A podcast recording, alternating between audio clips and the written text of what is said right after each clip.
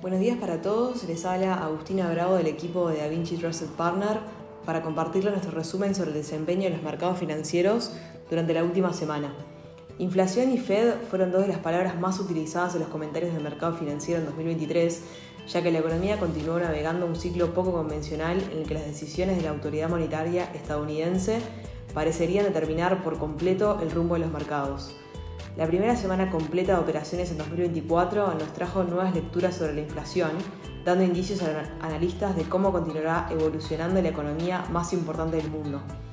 Las acciones aumentaron a lo largo de la semana, con las acciones de gran capitalización y crecimiento, así como el Nasdaq, que se centra en tecnología, creciendo casi un tres coma uno por ciento, superando al mercado en general.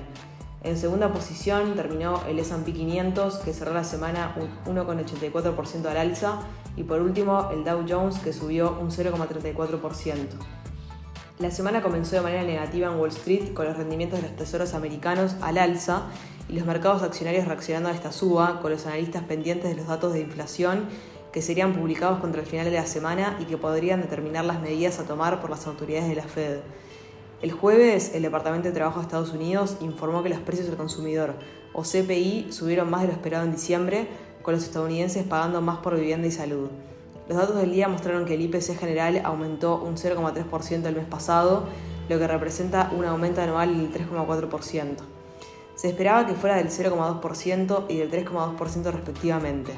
Sin embargo, los mercados no reaccionaron violentamente, luego de que varios funcionarios de la Fed transmitieran tranquilidad en que la evolución de la inflación está siendo acorde a la esperada, aunque remarcaron que probablemente no haya recortes tan prontos como marzo. El viernes, los datos publicados fueron distintos a los publicados el día anterior, ya que mostraron que los precios al productor en Estados Unidos cayeron un cero coma uno por ciento, inesperadamente en diciembre, ayudando a la inflación futura a mantener su rumbo decreciente y sacando peso a la necesidad de la autoridad monetaria de mantener las tasas altas mucho más tiempo.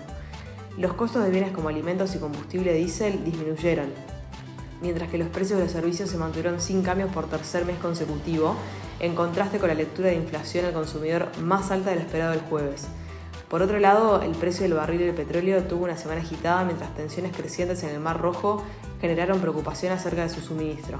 Especialmente, los precios aumentaron contra el final de la semana, luego de que fuerzas lideradas por Estados Unidos llevaran a cabo ataques aéreos contra el grupo Houthi respaldado por Irán en Yemen.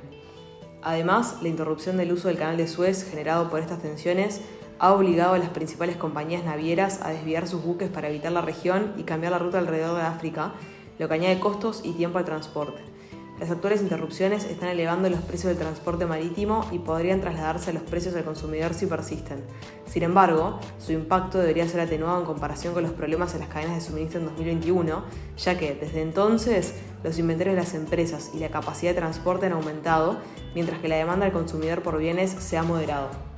En Europa, los rendimientos de los bonos experimentaron una semana volátil, ya que los comentarios de los responsables de políticas del Banco Central Europeo fueron contrarrestados por la moderación de las expectativas del mercado respecto a un recorte de tasas a corto plazo. La presidenta del be ce e, Christine Lagarde, dijo en una entrevista a la televisión francesa que pensaba que lo peor ha quedado atrás en la lucha por reducir la inflación. También afirmó que las tasas de interés probablemente hayan alcanzado su punto máximo. En línea con estos comentarios, el martes fueron publicados los datos de inflación en Alemania, que mostraron una caída mayor de la esperada, reforzando la idea de que la inflación está en el rumbo deseado por la autoridad monetaria.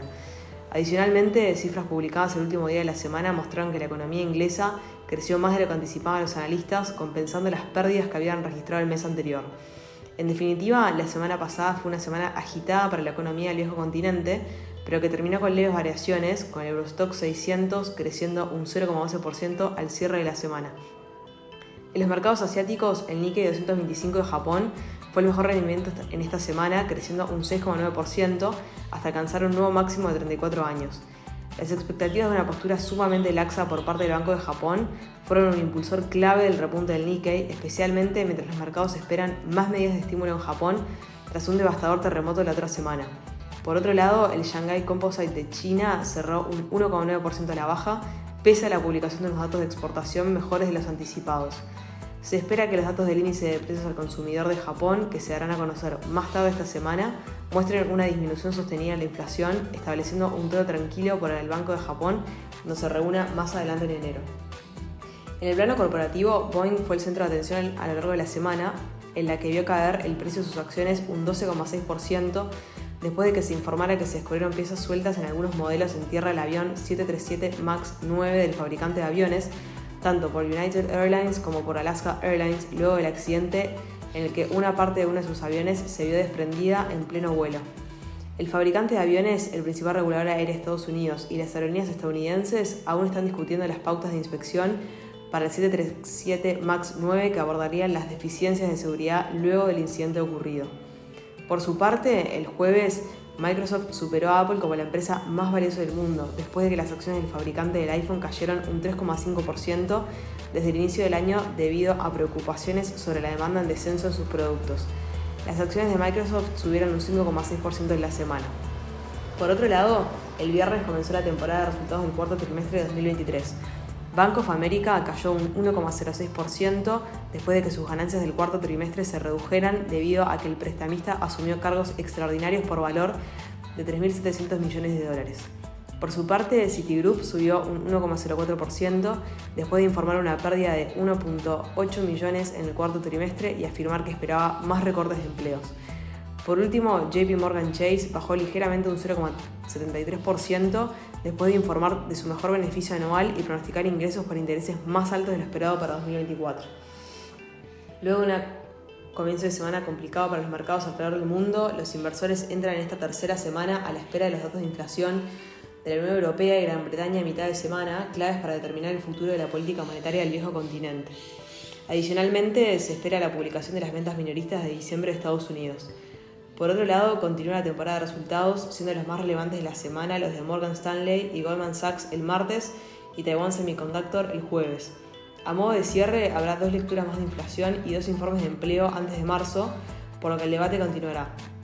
El momento en que se va a llevar a cabo el primer recorte de tasas podría ser una fuente de volatilidad, pero eso no cambia la idea general de que es probable que la política se relaje en la segunda mitad del año a medida que la inflación se acerque al objetivo del dos por ciento.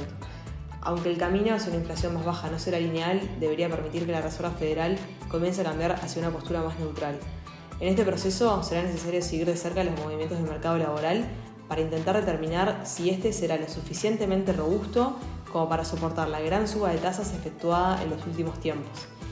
Hasta aquí llegamos con nuestro resumen semanal de noticias. Cualquier consulta o comentario adicional, no duden en contactarnos. Muchas gracias.